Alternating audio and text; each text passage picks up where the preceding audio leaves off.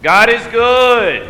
All the time. And all the time. God is good. We say that each Sunday morning because of this day, this very Easter day that makes whatever trials, whatever tribulations, whatever desolations, whatever despair we may encounter or we may go through, we declare today with the joy and hope that God gives us through Christ that, let's say it again, God is good all the time. and all the time. God is good. Let's pray. Gracious and holy, awesome, incredible, amazing, miraculous God, we come and thank you this Easter morning for the joy that we have to gather together for worship, to gather in community, to share in the celebration, to dress up and to be with family and friends and to eat meals together, and Lord, to come and worship together you. You become our focus. You become our Lord. You become our King. You become our Savior. Lord, so open our hearts, open our spirits, open our minds, open our ears, that we may not just hear you, we may not just hear this story, but we may receive it, and in receiving it, that we may be transformed and we may go and tell somebody about it. in your precious name we pray. Amen. Everything changed in that moment. Everything changed in that moment. The problem is, not everyone was there to see it. You know what happens when you see something amazing and and you try to describe it, but if you weren't there, if you didn't see it for yourself, it's hard for someone else to capture it. But you do your best, right? You use big words, you use descriptive words, you use motions with your hands, you pretend like you were there too, and, and you share what it was like to be there. You do your best, but what happens? No response, no reaction. So, what do you do? What do you say? I guess you just had to be there and you wander off. I guess that's what it's like when we're on vacation and we see this beautiful sunset piercing through the smoke covered mountains. Or you're at a play or you're at a concert and, and it's almost like the actor's heart comes out of their body and enters your heart and you're moved out of your seat. Or your bride to be walks down the aisle. Or you hear that cry the first cry of your newborn child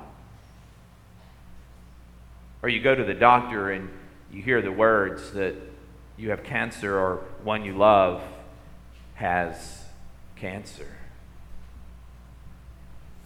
Jesus is not in the tomb.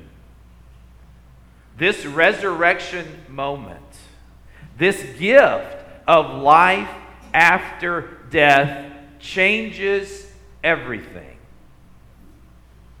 And if we hear the message, we receive the message, and we don't do anything about it, and we just go along our way, and we tell others, well, I guess you had to be there, and we shake our heads like it's just another story, then we miss the opportunity we're given. This is too wonderful of a message not to share. This is too good of a message to keep to ourselves. Even if we don't understand it, even if we don't understand Him, God understands us. And today, we too become witnesses. Bearing witnesses more, is more than just simply saying, I saw it happen. It's a challenge, it's an opportunity to share the experience, to offer the gift that we are given, to be vulnerable in our despair and our desperation, and to declare that God's kingdom has begun to take root amongst us. So today, we take a look at the first witness of the resurrection, at Mary. at what her thoughts and what her emotions that she felt at the Easter tomb must have been like. How does her story, how does Mary's story become our story? As we experience, as we discover, and as we bear witness to the resurrection of Jesus Christ. I invite you to join me as we explore this scripture text this morning. It comes from the Gospel of John, chapter 20, verses 1 through 18, and I'm adding a verse to that, verse 19. Online, hope you'll join us with the Bibles near you. In person, please use the Bibles you've got. There's Pew Bibles before you or your devices that you're welcome to use. John chapter 20, verse 1. Let us hear the word of God for us this Easter day. Early on the first day of the week, while it was still dark, Mary Magdalene came to the tomb and saw that the stone had been removed from the tomb. So she ran and went to Simon Peter and the other disciple, the one whom Jesus loved, and said to them, They have taken the Lord out of the tomb, and we do not know where they have laid him. Then Peter and the other disciples set out and went toward the tomb. The two were running towards the tomb together, but the other disciple outran Peter and reached the tomb first. He bent down to look in, and he saw the linen wrappings lying there, but he did not go in. Then Simon Peter came, and following him, and he went into the tomb. He saw the linen wrappings lying there, and the cloth that had been on Jesus' head, not lying with the linen wrappings, but rolled up in a place by itself. Then the other disciple who reached the tomb first also went in, and he saw, and he believed. For as yet they did not understand the scripture that he must rise from the dead. Then the disciples returned to their homes. But Mary stood weeping outside the tomb. As she wept, she bent over to look into the tomb, and she, and she saw two angels in white sitting where the body of Jesus had been lying, one at the head and the other at the feet. They said to her, Woman, why are you weeping? She said to them, They have taken away my Lord, and I do not know where they have laid him. When she had said this, she turned around and she saw Jesus standing there, but she did not know that it was Jesus. Jesus said to her, Woman, why are you weeping? Whom are you looking for? Supposing him to be the gardener, she said to him, Sir, if you carried him away, tell me where you have laid him, and I will take him. Jesus said to her, Mary. She turned and said in Hebrew, Rabboni. Jesus said to her, Do not hold on to me, because I have not yet ascended to the Father. But go to my brothers and say to them, I am ascending to my Father and to your Father to my God and to your God. Mary Magdalene went and announced to the disciples, I have seen the Lord. And she told them that he had said these things to her. When it was evening on that day, the first day of the week, and the doors of the house where the disciples had met were locked for the fear of the Jews, Jesus came, came among them and said, Peace be with you. Peace be with you. This is the word of the Lord for us, the people of the Lord. Thanks be to God.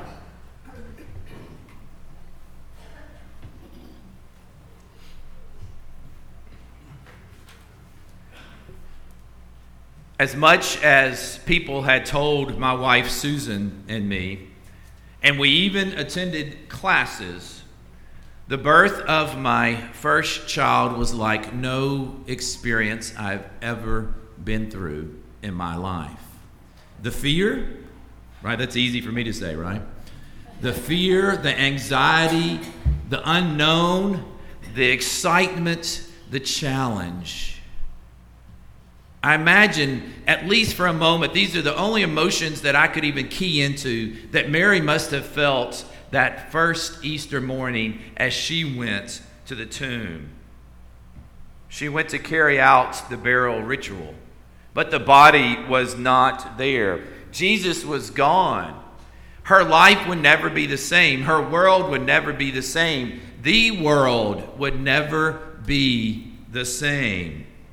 What was going through what was going through Mary's mind that first Easter morning? And what difference did those thoughts make in her life? What difference does Easter make in your life?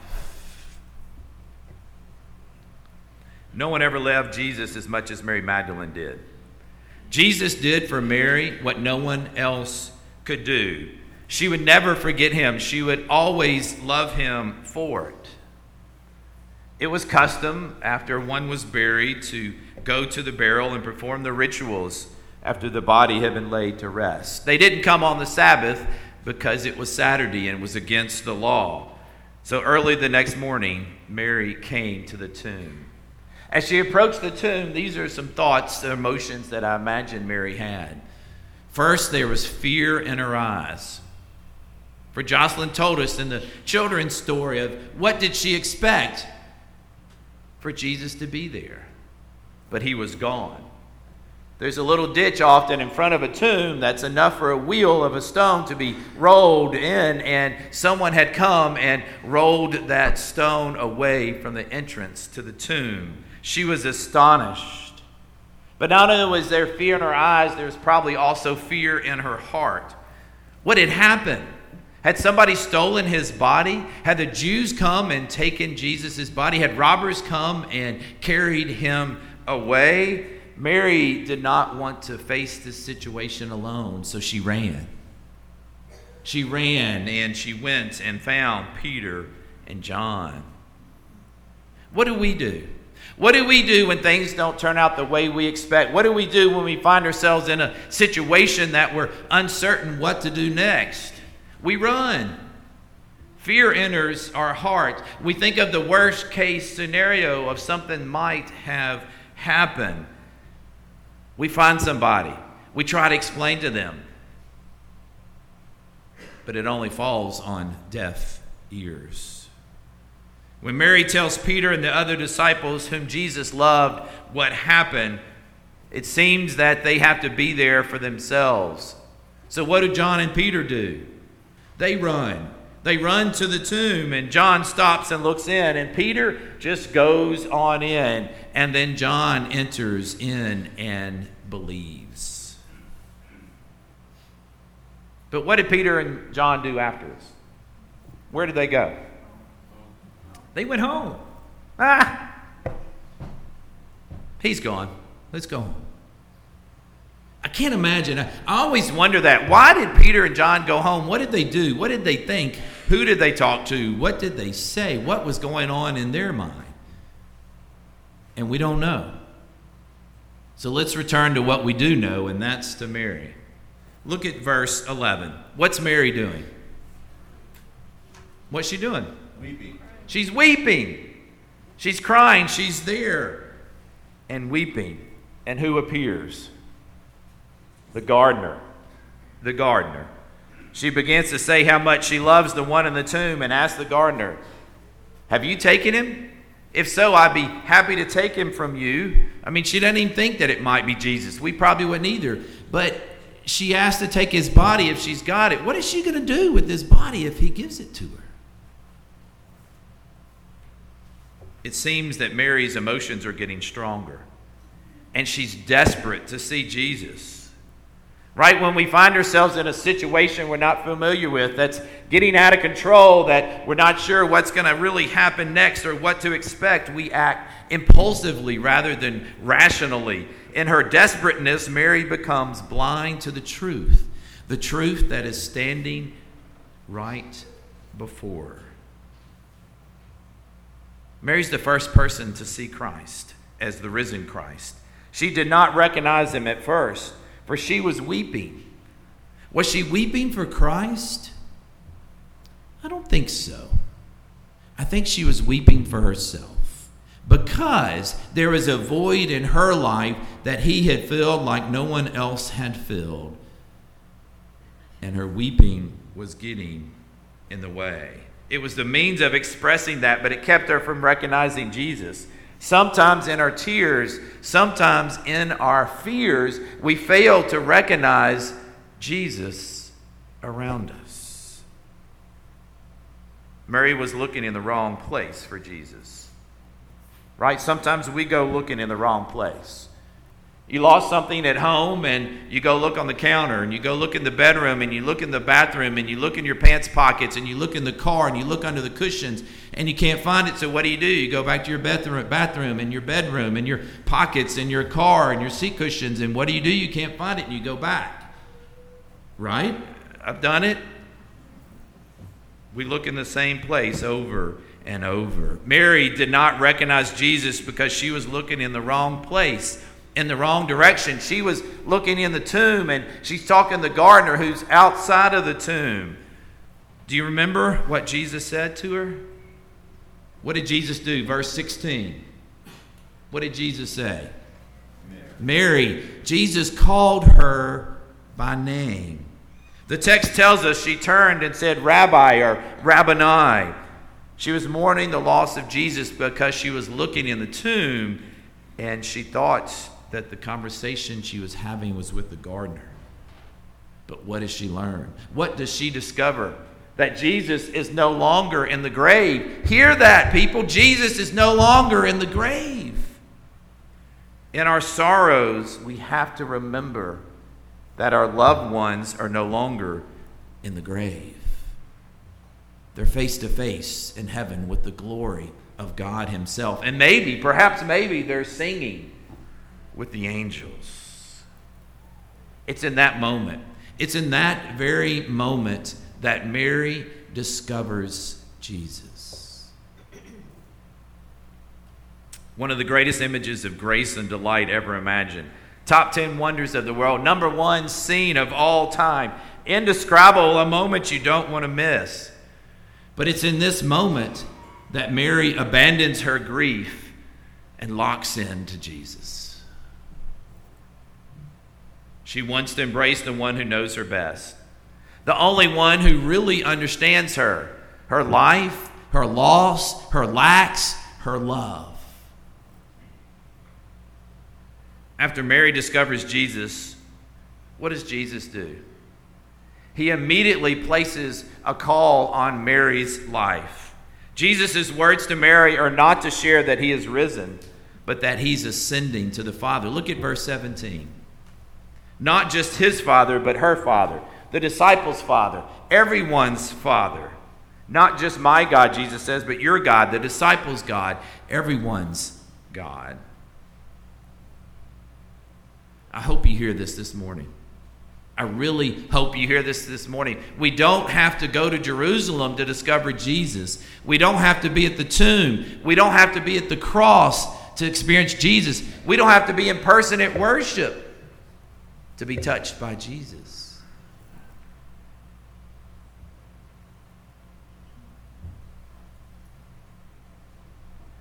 Belief. Belief is all that we need for transformation. And it's our faith that keeps belief alive. It's through confessing Christ that we receive a new identity, a new life, and our lives and our fears will never be the same. What's the climax in today's scripture? What do you think? Just take a guess. What's the climax? It's Easter.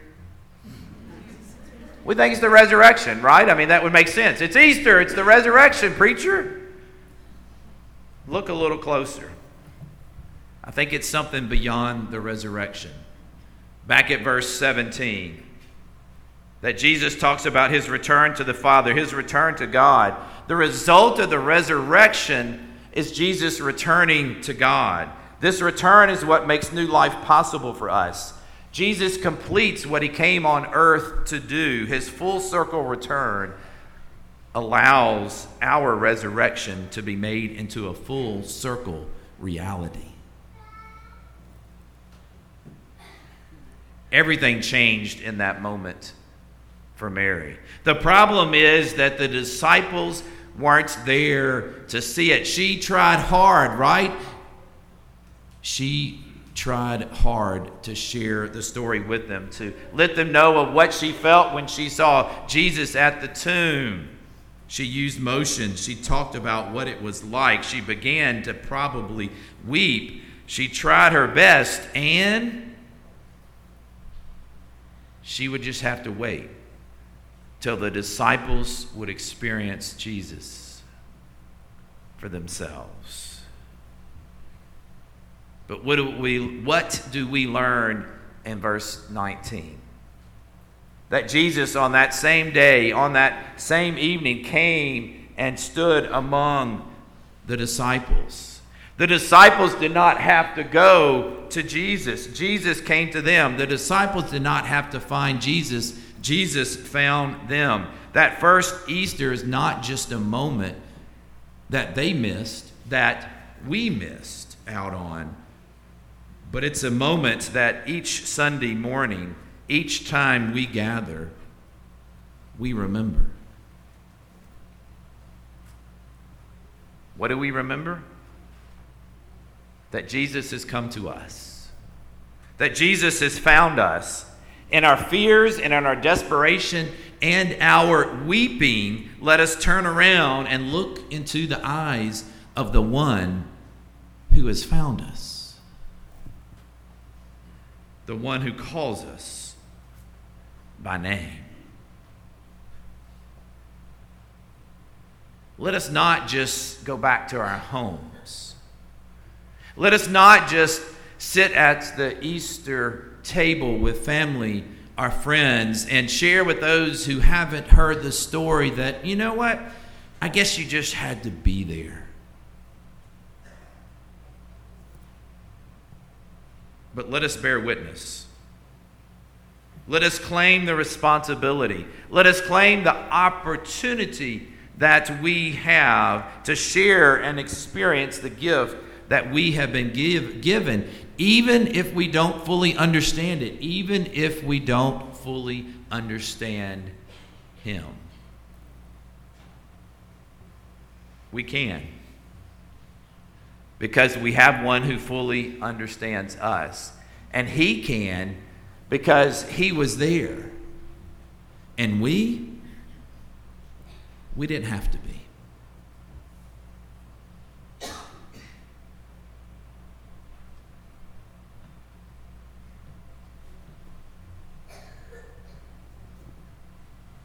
In the name of God the Father, God the Son, and God the Holy Spirit. Thank you, Lord, as we hear the good news this Easter morning that you meet us right where we are. So, for each of us in our pain and desperateness and desolation and fears and anxiety and unknown and excitement. Thank you for meeting us here. But help us to take what we've experienced out into the world that desperately needs to hear the good news too. That someone, someone we know, someone we love, someone we work with, someone we go to school with, can hear and perhaps be transformed by the good news of Christ. In your name we pray. Amen.